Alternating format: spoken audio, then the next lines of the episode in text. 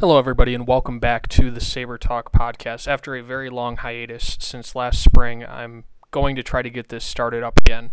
I really enjoyed doing it last year. Uh, it ended up being basically technological issues. I was on the road a lot, um, missed a few games, didn't think it was fair to keep it going at the end of last year, and I've just recently been able to get really back up and going on the technological front.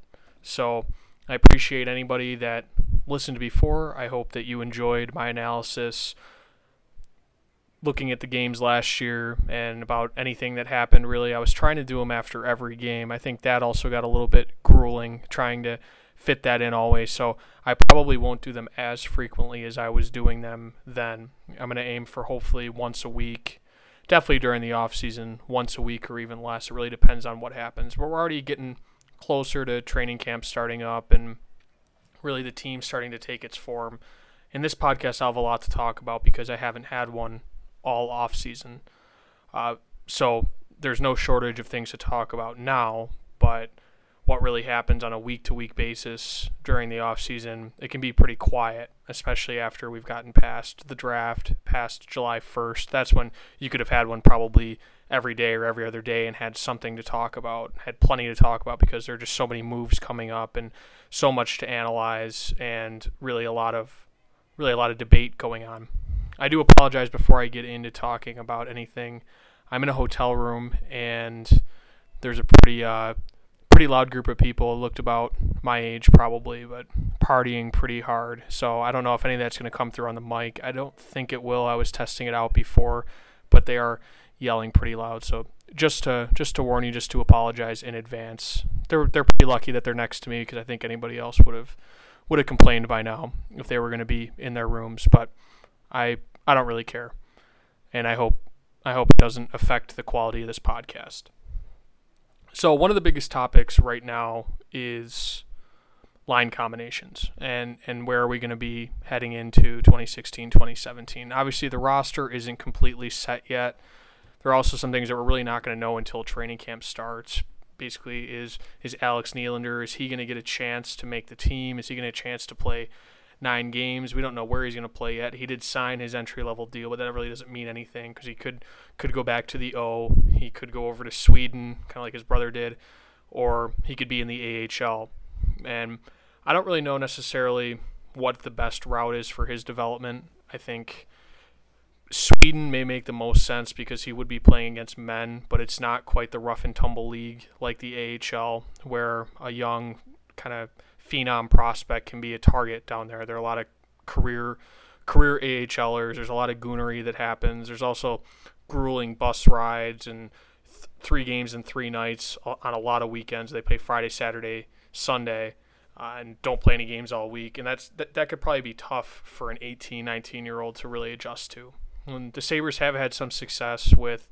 That's what Zemgus Girgensons did. He came straight to play in the AHL rather than go to college and play at Vermont and Ristolainen also came into the AHL and played in the AHL and NHL in his in his first post draft season. So the Sabres have done that before. I've put 18 year olds in the AHL, but also both of those guys were bigger and probably had more more NHL ready bodies. Not that not that Nylander is tiny or anything, but he is still slight, and I'm sure he still will fill out.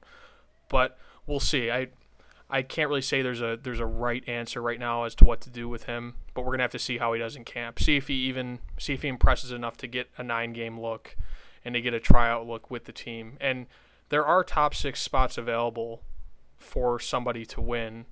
It it's looking more and more like Vesey's not going to sign with the Sabres. Obviously, we're not going to know that until August 15th, until he actually makes the decision. And I still do think the Sabres have as good a chance as anyone to sign him. But I wouldn't count on it at this point. Having the best chance out of 30 teams to sign someone, it could still be, you know, a 20% chance to, to, to bring him in. So I'm not counting on him filling a top six spot this year. And even if he, even if he is signed, it's not guaranteed that he's going to win a top six spot. I know that they would say in negotiations that you're going to have every opportunity to win a top six spot, but you really don't know until you get into camp and see how he adjusts and who he finds chemistry with and all that. so even if Vesey comes in, there still are top six spots available. You have Tyler Ennis coming back, who had had a couple very good seasons prior to the last one. Uh, 2015, 2016 was very disappointing for him, injury plagued, but we don't really know what he's going to come back and look like and how fragile he's going to be if he's still going to have lingering concussion issues because you've seen it with player after player after player in the NHL. That's a very tough bug to get off your back, and it's really an unknown. There have been plenty of guys that have come back from having major concussion issues and have gone on to have long careers, but there have been plenty of guys that were never the same after having multiple concussions like Ennis had. And it's scary how long he was out last year with that last concussion that he had. Uh, so he's a question mark. He's going to obviously be in the mix to win a top six spot. He's shown that he can he can produce a solid level of offense, what you would expect out of a top six offense first winger. He's shown he can produce that, but we don't know what he's going to be if he's going to be healthy, and if he is healthy, how long he's going to stay healthy. So he's a question mark. You also don't know where Zemgus Girgensons is going to fit into the, into the lineup. Uh, he could be a, a, top six guy. They could look at him as as being a, a third line stud. Also, with the Evander Kane issues, he can fit into the top six, but I actually think that he fits best on a third line. If you can have enough top six wingers to fill out your top two lines and have Evander Kane playing on the third line with somebody like a like a Johan Larsson at center, and I don't know who would be who would be the right wing on the other side, but I would prefer him in that role because I think he's going to get his 15 to 20 goals, play his game no matter what line he's on. And if anything, he can detract sometimes from the really skilled players on the top two lines, especially as our as these top two lines get get more and more skilled, which they're getting with another year progression from from Jack Eichel and Sam Reinhart, and with O'Reilly coming into his second season as a Saber, and then the addition of Kyle Okposo those top two lines are only getting more and more talented. So I think the best spot for Kane is on the third line. There's also less pressure on him offensively. He can go out and play his play his banging game, and he can he can forecheck, and he's going to find a way to get his 15 to 20 goals with how many shots he gets on goal, and it's regardless of of what line he plays on.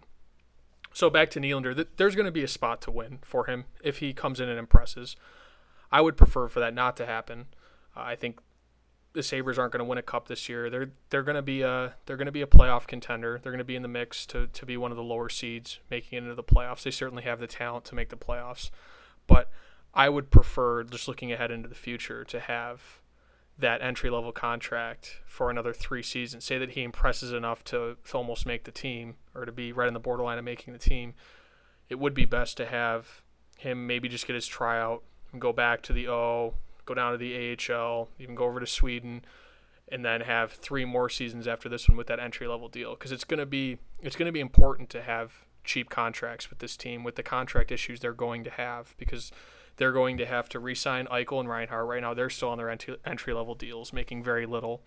So when you re-sign them, and you've got a lot of money tied up in in O'Reilly and Okposo, and you you have the Matt Moulson contract going for another year beyond when Reinhart and Eichel need to be locked up.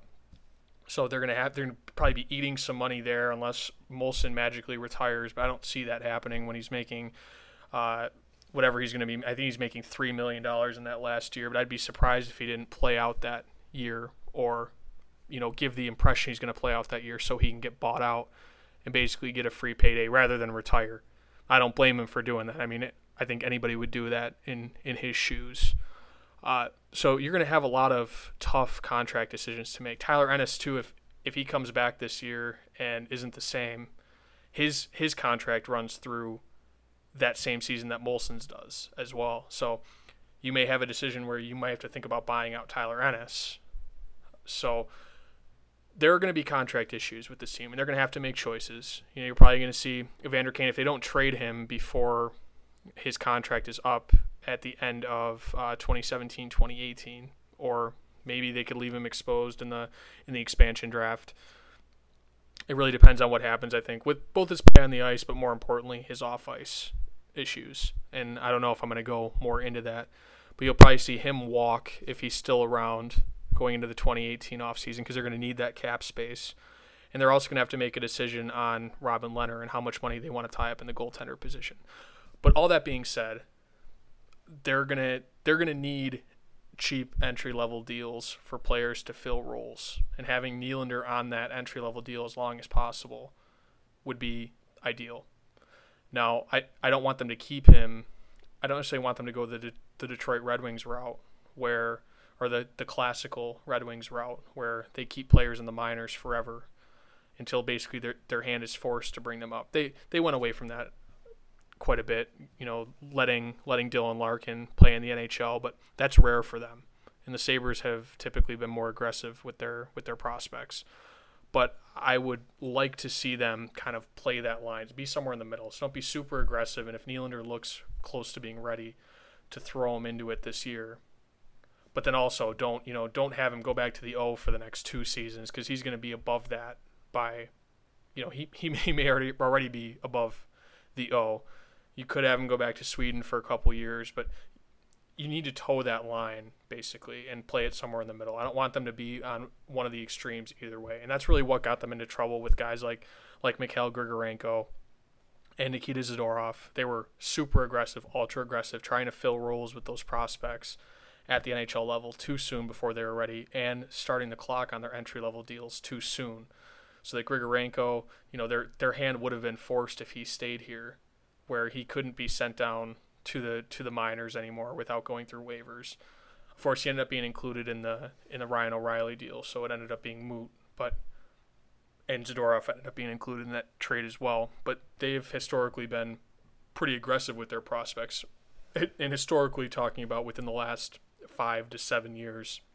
Before that, they were known for being pretty stingy with their prospects and probably being more on the other side. I think more as a as a money saving thing. So basically, waiting as long as possible to bring prospects up, it delays their entry level contract starting. You have team control of them for longer.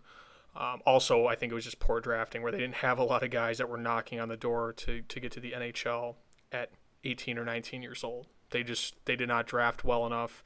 They also were drafting typically toward the you know in the in the middle of rounds. They they picked 13th a bunch of times and a lot of times in that like 10 to 10 to 20 range where they either barely squeaked into the playoffs or barely missed it. So they didn't have a ton of prospects that were knocking on the door. But I'd like to f- see them toe the line. And it'll be interesting to see what happens with Nylander because there are just so many options. Really, any of those, any playing in any of those four leagues, I, I could see happening. So um, the only contracts the Sabres have left, I want to talk a little bit about kind of their cap situation. And I know coming into this offseason, they had quite a bit of room. And so not many people are thinking about that yet. But it already is becoming an issue. They're not going to be up against it this year necessarily, but it's not like they can go out and, and spend whatever they want. And right now, where they stand, I, I would love to see them add another defenseman because right now unless uh, unless unless Brendan Guhle comes in and has a hell of a camp and makes the team, which I don't think is going to happen. I don't think he was that head and shoulders above everybody else at, at development camp to do that. I would much rather see him go back to juniors next year and then hopefully come in come in in uh, 2017 2018 and fight for a spot ideally go to the AHL hopefully they'll have the defensive depth where he could go to the AHL but I don't want to see them be too ultra aggressive with him I know that he's the he's the top defensive prospect in the system really by quite a bit. There's not really anybody close to him in terms of defensive prospects in this pool. And defense at the NHL level is still weak, at least relative to the forwards, really relative to every other area on the team. So it's tempting to want to push your top defensive prospect to be in the NHL. But I don't really want to see that. But barring that, it looks like their seventh defenseman right now would be somebody like Justin Falk, who ideally would be playing down in the AHL and would be one of your top call ups in the AHL, be a, be a veteran influence down there. That would be ideal, and that would be them bringing in another defenseman to be in the top seven. Maybe to you know maybe to be the seventh, maybe not be in the top six, but to have somebody else to come in and be in the mix. And I've I've advocated for Dennis Seidenberg. I think I think he would be a great fit, depending on what his cost is. And I, I don't know if he's a top four guy anymore. I, I I really don't think he is a top four player anymore. But at least you have somebody. I think if if Jake McCabe goes through kind of a funk again, considering this is only his second full year in the NHL, I think you've still got to expect those ups and downs with him. And I like his upside long term. And I thought the contract that they re-signed him to was fantastic, getting him locked up at a 1.6 million cap hit over the next three years. I I really liked that deal, and I and I like McCabe long term. But relying on him as your number four defenseman, as one of your most important cogs on the back end. I think it's a recipe for disaster. So to have kind of a kind of an insurance policy against that, I think somebody like Seidenberg would be perfect. He's he's not flashy, not ideal. Uh, obviously, you're not going to find a perfect top four defenseman out on the market right now on the cheap. Uh, I do like Kris Russell too. I don't know what his cost is. I don't know really why he's still out there, but I would welcome him if if the if the cost was right. But I have to think he's still looking for a, for a three to four year deal at the very least with decent money and maybe. Honestly, I'm not. I'm not sure. I thought like four four by four, so f- four year, sixteen million dollar deal would have been his target coming into the off season. I don't know what it is though. I haven't really heard much on what his price is, and I don't know if it's if his asking price is what's keeping him from signing somewhere, and if he's just waiting for an injury or for a hole to open up somewhere where they're going to be willing to pay his asking price. I'm not really sure what's happening there, uh, and I should probably do a little bit more reading on on what's happening with him. That would obviously be great. He's an experienced top four guy, and I think that he he would be somebody you could rely on as your number four, and let Jake McCabe play lower pressure minutes on the third pairing and see how he grows this year. And you've still got two more years with him under contract. And you've got to think by next year, so by 2017, 2018, he's ready to step into a number four role.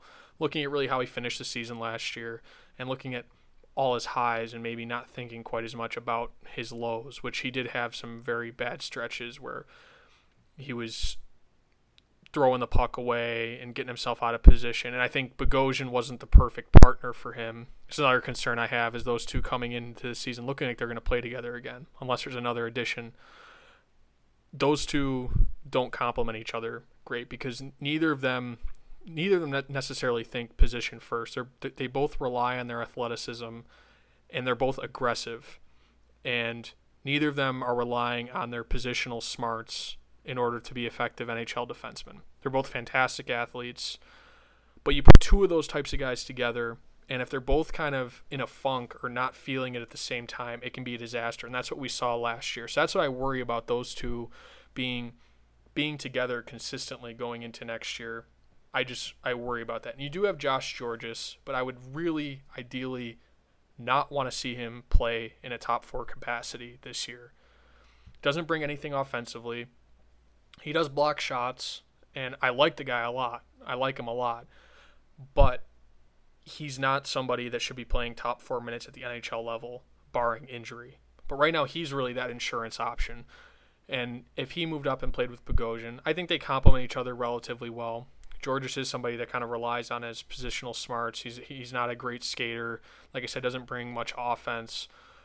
Really he relies on his experience and his and his know-how to to get around and to be an effective NHL defenseman. But then you bump down Jake McCabe to playing with Cody Franson on the third pairing, and those two don't complement each other well either. And yeah, yeah, you can give them low pressure minutes, and that that would probably be the only option right now if McCabe really was to struggle. But I don't want that to be the only other option. So ideally, they can bring somebody else in for maybe two, you know, a one year, two million dollar deal, something like that. Maybe Seidenberg's willing to take that. There should be some veteran, kind of number five type defenseman still out there that kind of get lost in the musical chair game. That would be ideal.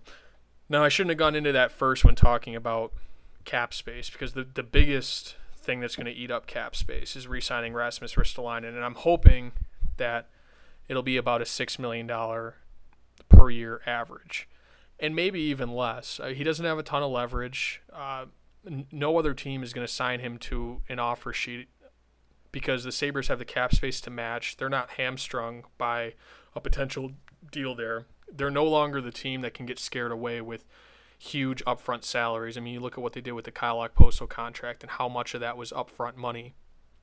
Having Terry, Terry Pegula as your owner takes away so many of the stresses that the Sabres had going into off seasons in the past where, for example, when uh, when Edmonton tried to sign Thomas Vanek to the offer sheet, uh, where, of course, we can sit now and wonder what would have happened had they not decided to match and had taken the four first round picks from Edmonton. But what they did was they loaded a bunch of the money up front because the Sabres didn't have a rich owner at that point. They had an owner that was going to think long and hard about do I want to pay Thomas Vanek this much money up front in his deal?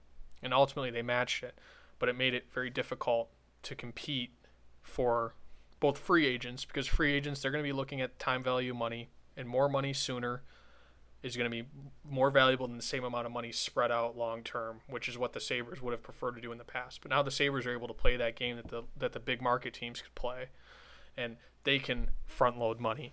So you got to think a Ristolainen contract. That's what the Sabres will do on a contract with him. That's what they'll do with everybody's contract because for Pegula, this is kind of a it's kind of a hobby. I mean, you look at the sums of money and you think, how could it possibly be a hobby? It's not like he wants to come out and lose fifty million dollars on the Sabres, but if he loses, if he loses a bit of money, oh well. He really doesn't care. It's all about winning a Stanley Cup and kind of building this brand that he has in Buffalo. And losses aren't ultimately a big deal for him with the kind of money that he has. One of the richest owners in pro sports. So Ristolainen doesn't really have that same leverage because he the Sabres are going to match any deal that anybody signs him to, unless somebody signs him to a ridiculous deal where the Sabres would be getting four first round picks in the future, and maybe they'd have to think about taking that, depending on who the team was. Uh, but any team, any contender, isn't going to have the cap space probably to sign Ristolainen into that type of deal, and any other team. You've got to think your chances are pretty good to get some elite prospects. If somebody wants to go and sign him to an eight million dollar a year a year deal, Sabres would have to think long and hard about that, but I don't see it happening either way. The, the, the Sabres just aren't a target. If you want to target somebody, you go and you target Hampus Lindholm, and he's better than Ristolainen. And if you front load money to a in a Hampus Lindholm offer sheet, and you target him and you pay him enough, the Ducks may have to walk away due to their internal budget and the money they already have locked up, and they have a lot of other young young up and coming defensemen you would target somebody like that, not Rasmus Ristolainen. So I'm not really worried about coming to a fair deal. I think it's going to be somewhere in that five and a half to six million dollar range long term. Uh, hopefully, buying out some some unrestricted free agent years. I would have to think they're going to buy out some unrestricted free agent years, but maybe a six by six or six by five and a half million dollar deal, which I think would be pretty fair. Looking at 33 to 36 million dollars over that six year term. That's what I'm expecting there. But right now, the Sabres, and I have so I have a I have a spreadsheet, uh, just kind of listing who right now I think would make the team, and I do have Cody McCormick's cap hit included in there. He's not going to play this year. They're going to let him play out that deal. If they need to, they can they can put him on long term injured reserve. I don't know if they're going to need to do that. It's going to probably depend on if Jack Eichel and Sam Reinhart hit a lot of their bonuses. Um, it depends on who else they bring in. All that all that type of stuff. Uh, but I have him included here, so I actually have an extra player above and beyond what the roster would hold. But uh, I have Cal O'Reilly and Cole Schneider as the 13th and 14th forwards. And then I do believe the Sabres are going to bring in a, a, free agent fourth line center. They may bring David Legwand back on you know a vet minimum type of deal under a million dollars he he was pretty effective in that role. I liked what he brought. Obviously, not at the salary that he was paid last year. He was really just a throw in in that Lehner deal, where the Sabres once again with the Pegula Bucks were able to just eat his contract basically. And he did play he did play a role, and he wasn't just dead weight, he was certainly not worth the salary he was paid. And he's still out there. He's one of these vet free agents that's that's still out there. That's probably it looks like based on what happened last year you're to see more and more of these veterans having to come into camps on PTOs, professional tryout offers, and hopefully win a role. There were quite a few relatively highly, I mean, not highly touted, but guys that were still effective NHLers that had to do that last year in order to win a job. So I could see the Sabres going that route. It'd be a cheap way to fill the fourth line center role. There's not really somebody that fits that well on the roster right now, unless you want to put – Sam Reinhart or Zemgus Girgensons at center and then have Johan Larsson be your fourth line center. But I don't think that's ideal. I would like to see, obviously, depending on what other moves they make, but I would rather see Reinhart and Girgensons stay on the wing this year and have your top three centers be Eichel, O'Reilly, and Larsson. That's what I would like to see and bring someone else in as as the fourth line center. It also depends on how Bylsma wants to roll his four lines this year. He didn't use the fourth line much last year. Obviously, that had to do with it being kind of a an Island of Misfit Toys type of fourth line where you had Matt Moulson playing down there a lot. It was kind of just people that didn't fit anywhere else in the lineup. Legwand was a steady influence there. Deslauriers played a lot on the fourth line, but he also played up the lineup quite a bit, which I'm really hoping does not happen again this year. But it'll depend on how how Bylsma wants to use his lines too. But I can't see the fourth line be getting significantly more ice time than they received last year. I can't see them getting more than you know eight minutes of even strength ice time a game. If if they were up in the ten range, maybe you could think of having Johan Larsson as as the fourth line center. But I think he's so effective in in his third line role, and I think that with the young team, you're going to be able to to lean on your top three lines, and you're not going to have to you're not going to have to play your fourth line that much. So Rasmus Ristolainen, he's going to eat up most of the remaining cap space. And with the roster I have right now, I have them at uh, about 63.4 million, and that's not including any bonuses to Eichel and Reinhart. That's including Cody McCormick's salary. And, you know, he's going to go on IR right away. He'll go on long-term injured reserve if necessary. If they need, if somebody else goes on IR, they need to call up somebody and they would exceed the cap. They can move him to long-term injured reserve whenever they want. And I have Justin Falk as the seventh defenseman. Obviously, no salary to Ristolainen or to Zemgus Girgensons. And I don't know what kind of contract Girgensons is going to come to. I know I already talked about Ristolainen's, and Girgensons is the only other notable free agent still out there. So they gave both Larsson and Foligno one year deals, basically prove it deals. Come back and show us next year that you can play again like you did last year because they really they you could argue they were the most important line for the Sabres down the stretch. It would be a tough argument because you obviously have to think that the Sabres offensive lines were more important, but th- those lines were playing tough. That line was playing tough competition. It was Foligno, Larsson, and Gionta. That line was playing tough competition, and they were facing off against the opponent's top lines on a lot of nights. Uh, so they were super important, but both Larsson and Foligno got prove it deals. So Larsson got nine hundred fifty thousand dollars, and Foligno's coming back on the same salary he made last year, two point two five million, and they're both going to be restricted free agents next year. But basically, one year, come back and show us what you're made of. And Girgensons would be a little bit different because he basically underwhelmed last year, especially in terms of offensive expectations. He didn't really find his niche in the lineup. He actually was a lot more productive than you would think looking at the numbers based on even strength five for five, uh, even strength five on five, goals for. He did quite well. I believe he led the team in that statistic. Uh, so it's not as bad as just looking at his line, looking at his final stats for the year. He he produced more than that would indicate, but at the same time, he certainly didn't live up to, to most people's expectations for him. He was really the offensive darling of the organization up until last offseason. And that's when you have Reinhart coming into the NHL level. Um, you draft Eichel, you bring in Ryan O'Reilly, and he kind of gets pushed down the totem pole. So I could see for both sides it making sense doing a one year deal. And I don't know what his salary would look like. I, I would have to think it'd probably be somewhere in that Foligno range, somewhere in the low twos, uh, if you're going to do a one year deal and then see what he does this year, and then they can make a decision on him next year. You know, did he play his way into a lucrative, longer term deal, or is he somebody that you may look to trade to get more cap flexibility, maybe to address some issues on defense? Because I'm assuming the defense is going to be an issue yet again, at least a much bigger issue than the forwards will be.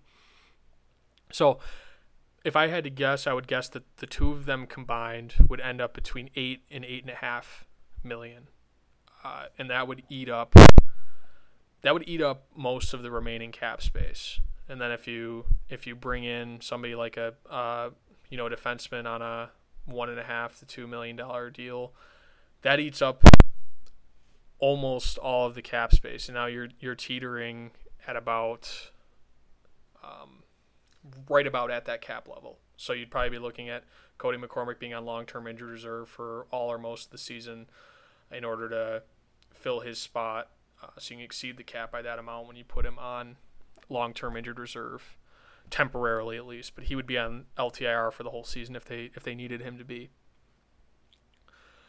So that's where they stand right now. They don't have a ton of flexibility. That's why it's going to be just a couple of, of kind of depth options I think that they bring in, unless they make some sort of trade and clear some clear some space, but I don't really see anybody making sense. And I talked about Matt Moulson and Tyler Ennis before. I don't see either of them making sense to trade. Ennis, his value is the lowest it's ever been, unless obviously if somebody's willing to take those contracts on, then you'd be willing to move them. But that's not going to happen. You're going to be taking on a bad contract in return, probably taking on equal salary or close to it in return, because both of them have another three years. They have this year, two more years after this, left on their contracts. So teams aren't going to just take those deals. And I mean, you could see a hockey trade to bring in uh, another left-handed defenseman. You could see that. I don't really know what deal is out there. Evander Kane probably would have made the most sense as somebody to dangle in that type of deal, but now his trade value is probably the lowest it's ever been, and I don't know how many teams would claim him on waivers right now. So I think that you're kind of stuck with him going into next year, and I like a lot. I like what he brings on the ice quite a bit. So I'm not mad about that. I don't want them to go out and trade him for pennies on the dollar, despite what he's done, despite his issues. I'd I'd like to see him come out and come out and prove the haters wrong and stay out of trouble this year and next year and play his way into another big deal. And of course, like I said, I think the Sabres will have to let him walk. I don't want to get too much into the details of his situation because I like more talking about the hockey and the and the number side of things rather than the off the ice type of issues. But uh, I don't see him moving now. And Girgensons, I talked about him maybe being a future trade chip. His value is is lower than I expect it to be. I expect him to come in and find more of a niche niche this year, find his spot in the lineup, and to have a better year. And hopefully his value is higher next year. Next year you could think about about moving him, but th- there's just not really a, a hockey trade that makes sense after already using all the picks that they had in the draft, doing something around picks, and maybe some of the, the players on the roster would have made more sense. But I don't see that happening now. So I think it's just going to be a couple depth signings and re-signing Girgensons and Ristolainen, and that's going to be the team coming into next year. But that team will be right up against the cap, so there will be flexibility there. Uh, they're going to have to figure out how to gain flexibility throughout the year. And I talked about LTIR, but also maybe not carrying a full roster, maybe having only 13 forwards and seven defensemen. That's a possibility too to gain a little wiggle room. So that should be interesting. I do want to talk a little bit about the Okposo signing, what I thought of that.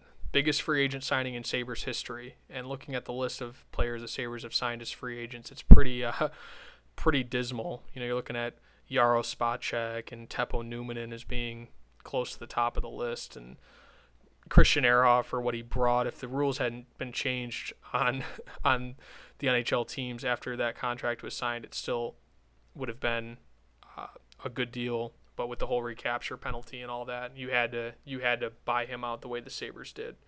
It ended up being the right decision, and I was kind of on the fence about it when it happened, but that turned out to be the right decision. But at at that point, that looked like it was going to be the best free agent signing in Sabres history, and with the rules changing, of course, that wasn't really able that wasn't able to come to fruition. But Ville and Ville Leino, huge bust, obviously a bunch of backup goalies that they never were, were able to were able to rely on. That's that's really the extent of their free agent signings.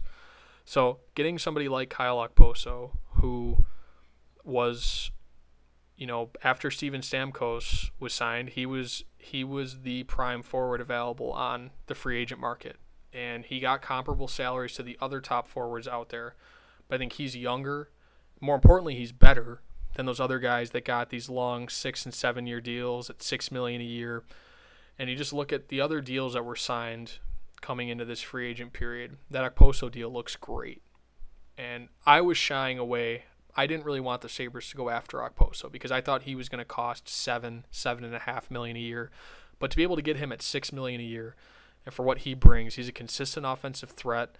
Obviously not not great on the defensive side of the puck, not you know, not a complete liability either, but he's not he's not going to win a Selke, and he's been able to do it both with Tavares and away from him, and that's what a lot of people reflexively say is, oh.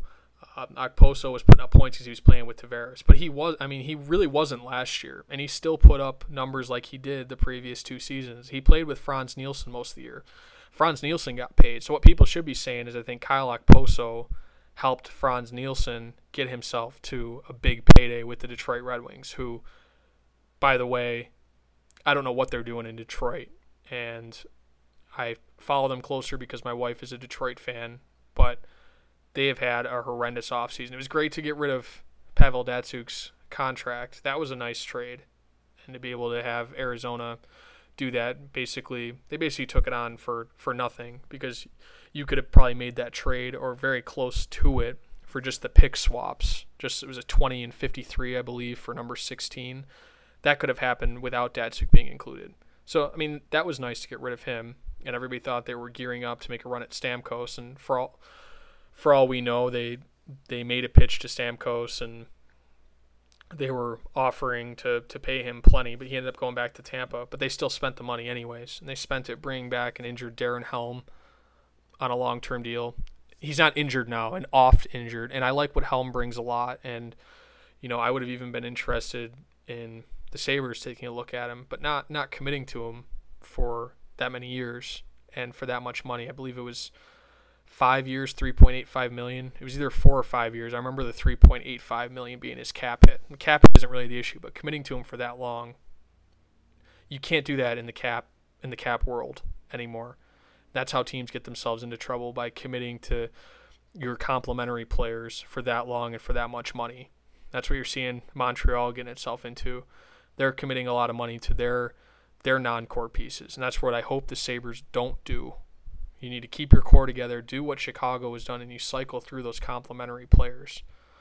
But they gave Darren Helm that much money, and they gave Frans Nielsen, another guy who I like a lot. And these are both players that I like, but they gave him a ton of money as well. Five five point two five million cap hit, I believe, over five or six years. I hope it wasn't seven. I forget. I'm I forget exactly what it was because that was already three weeks ago when when um, those contracts were signed. But I don't know what they're what they're doing, committing to to contracts like that for guys really at the peak of their value, and you're you're committing to complementary players to non-core pieces, and it's going to make it that much harder to to lock up your core guys when the time comes to do that. So I'm hoping the Sabres don't go down that path. And Ken Holland, I think he's he, he's one of the worst GMs in the league, if not the worst GM in the league. Uh, he's definitely bottom five for me. Jim Benning is is pretty bad, uh, and he's definitely he, he's probably the worst trading GM, Jim Benning. But in terms of overall, you can make a pretty good argument for for Ken Holland being the worst GM in the National Hockey League. I don't want to get too deep into into Detroit, but just kind of using them as an example of I I, I don't want to go down that path and what they've done is just commit a ton of money to, to complementary players.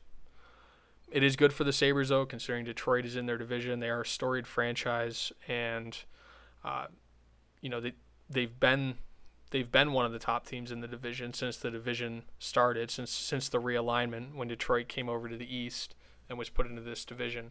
But I can't see them really being being a threat long term. Anyways, back to what I really was talking about was the Okposo contract. I like it a lot and I think he can be a core piece. He is going to be a core piece here. He's not going to be a core piece quite on the level of an Eichel or an O'Reilly or a Reinhart or a Ristolainen, but I think you can add him into into those five as being the core, and that's who you want to keep together. And obviously, Eichel and Reinhart are going to get paid when their contracts come up. Ristolainen's are probably already going to get paid this offseason. I can't see them doing some sort of bridge deal or anything with him. I, I, I really can't see it happening. I think they're going to try to get something long term done now, and I think that's why it's taken so long. Uh, and I'm I'm not sure what he wants, but I would like to think that he also wants the security that a long term deal can bring, assuming that he gets paid a, a fair level, you know, a fair amount for for basically giving up a contract. Say if he was to hit unrestricted free agency as soon as he could, the type of contract he could get then. You need to it needs to be fair obviously. But I think those are your those are your five core guys, and everybody else is kind of they're the complements to that core. But to have Kyle Okposo be part of that core, be locked up at six million dollars a year over the next seven years, cap hit wise, obviously not. He, he he's being paid much more upfront uh, in in terms of signing bonus money, but I liked it a lot And typically, I don't like going out and signing one of the top free agents. It tends to blow up in your face, and maybe this could too. But I think he's he's right in his prime, and he's younger than the than the typical unrestricted free agent. And I think that he's brought a high level of offense, been one of the top offensive forwards in the NHL, top 20, top 30, uh, in terms of, of bringing even strength offense. And he's doing it in, a, in an era when offense is tough to come by, very valuable. That's the most, I think that's the most valuable asset out there is being able to consistently produce offense. You can say what you want about defense winning championships. And obviously, being in the Sabres' shoes right now, where defense is such an issue, we do value defense quite highly in terms of us as as Buffalo Sabres fans. But the most valuable asset out there, it's not goaltending. Um, it's consistent offense. It's it's being able to bring offense at a high level, and you know, maybe number one shutdown defenseman are the rarest commodity to find out there. So if you're looking at like the actual position on the team. You'd look at like number one defenseman, number one center. Number one defenseman might be the most valuable thing out there, a rock that you can lean on on your defense. But in terms of more conceptually, what's the most valuable statistic out there? I think it would be consistently producing offense, and that's what Kyle Okposo brings. And the Sabres winger group, there's a lot of talent there, but it's still it's still a work in progress. And you have Reinhart on the wing now and he you know he was on the wing for the vast majority of, of last year. That helped a lot, helped add a, a high level winger to the mix. He was the best winger on the team last year. But bringing in Kyle Okposo, someone who's been there, done that, still in his prime, and is hopefully going to be able to bring that high level of play for the next four or five years right in the Sabres window, then I like it a lot. And then you've got a lot of other kind of question marks beyond those two. Uh, I'm trying to think what else I should what else I should discuss. Obviously, a lot from um, a lot from the draft and a lot from free agency. I don't want to get too. I will talk about Jimmy Vesey a little bit. Uh, I know I'd mentioned him before, but basically, I don't think Vesey is going to sign here. I I think that the Sabres have as good a, good of a chance as anyone else, but they're not going to be able to reel him in. I would I would take the field versus the Sabres basically. I'd probably take it two to one odds that would place, I believe, the Sabres' chances are less than one in three to get to get Jimmy Vesey. Um, and there's no problem with that. I'm not gonna I'm not gonna roast Tim Murray about deciding to trade a third round pick to to really make a pitch and to take a chance at somebody like that. I I have no issues with the trade. Uh, like it's it's a third round pick. How often do those guys turn into a prospect like Jimmy Vesey? Very rarely and if you look at Sabres history, aren't too many instances of, of that happening. The Sabres actually may have hit more on later picks than other franchises have. If you look at guys like Brian Campbell, Ryan Miller, um, Sabres may have a better track record than other teams with picks in the third round and later, but the chances are stacked highly against you. So I have no problem with with taking that chance to to to try go give your pitch to him and, and see what happens. But I would not expect him to be here, and we shouldn't have a problem with that. I think I'd like I'd like to have a GM that's willing to take some risks every now and then. I, you know, I don't want him to to be taking risks with every single trade that he makes to constantly be throwing picks away in uh, these kind of I don't want to say black swan events, but that's kind of what it what it kind of what it reminds me of in the financial world of of you know taking a bet that there's going to be extreme volatility and you you're going to have a bunch of losses before you have a big win. He could have that kind of strategy, but I think it's tough, kind of with a limited number of picks and everything, uh, to always operate like that. But I have no problem with with throwing a dart at the wall every once in a while and saying, you know what, this is a calculated risk. We know it's a risk. We may come out of it with nothing, but it's it's worth taking that chance. I'd much rather have a GM that's that's willing to have that kind of mindset than the other way where basically if there's no guarantee we're not going to make the trade. I think that's a bad way to operate an NHL franchise. So I'm I'm happy with the trade. Obviously if they get Vesey, I'll be very happy if they're able to sign him. It looks like he's going to keep his promise and go out to August 15th and see what other teams have to say. And you know maybe the Sabres having this a month and a half or so of time to, to be able to really make their pitch, and Eichel can make his pitch. You know, maybe he'll go out and see what else is out there and decide, I wanna, I want to go to the team that's been talking to me the longest. I want to, I, I want to go to the Sabres. It's very possible that could happen, but I wouldn't bet on it at this point. Uh, I wouldn't bet on it even with decent odds in my favor. So that's really all I'll say about that situation. Won't really get into the details about, uh, you know, his his family and, and all the stuff that's that's come out about um, him not wanting to go to Boston. There, his dad working for Toronto. There, there's a lot of juice out there in that story, but I think ultimately I want to look at it as what was the decision the Sabres made, and how should we evaluate that decision. And if Vesey signs, then I'll be willing to talk about where he places into the lineup. But I don't want to take that for granted at all. Like what I said about Alex Nylander earlier, though, it would be fantastic to have another young, talented asset on an entry level deal coming uh, coming in, somebody like Vesey, because it's going to help bridge that gap where once they pay Eichel and Reinhart, you're going to have to make tough decisions on other players. But to have cheap, cheap entry level deals to be able to fill in those roles of some guys you may have to let walk in free agency. You may have to trade because you can't keep everybody together when you're paying stud players a lot of money. And you just look at really any of the any of the top teams out there, and, and, and they've had to do that. You look at Chicago as the prime example, but LA's had to do the same thing with them consistently being good, and them having to lock up their core. They've had to cycle players out. They've had cap issues. They've had to run with a, a minimal roster with just 12 forwards and six defensemen and two goaltenders.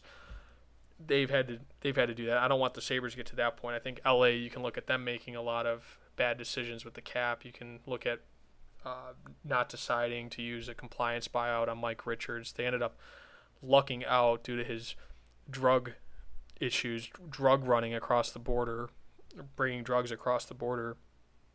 They were able to get out of his contract, but that was kind of lucky for them. Kind of lucky that, that Mike Richards made a made a big mistake like that, that they were able to void the rest of his deal.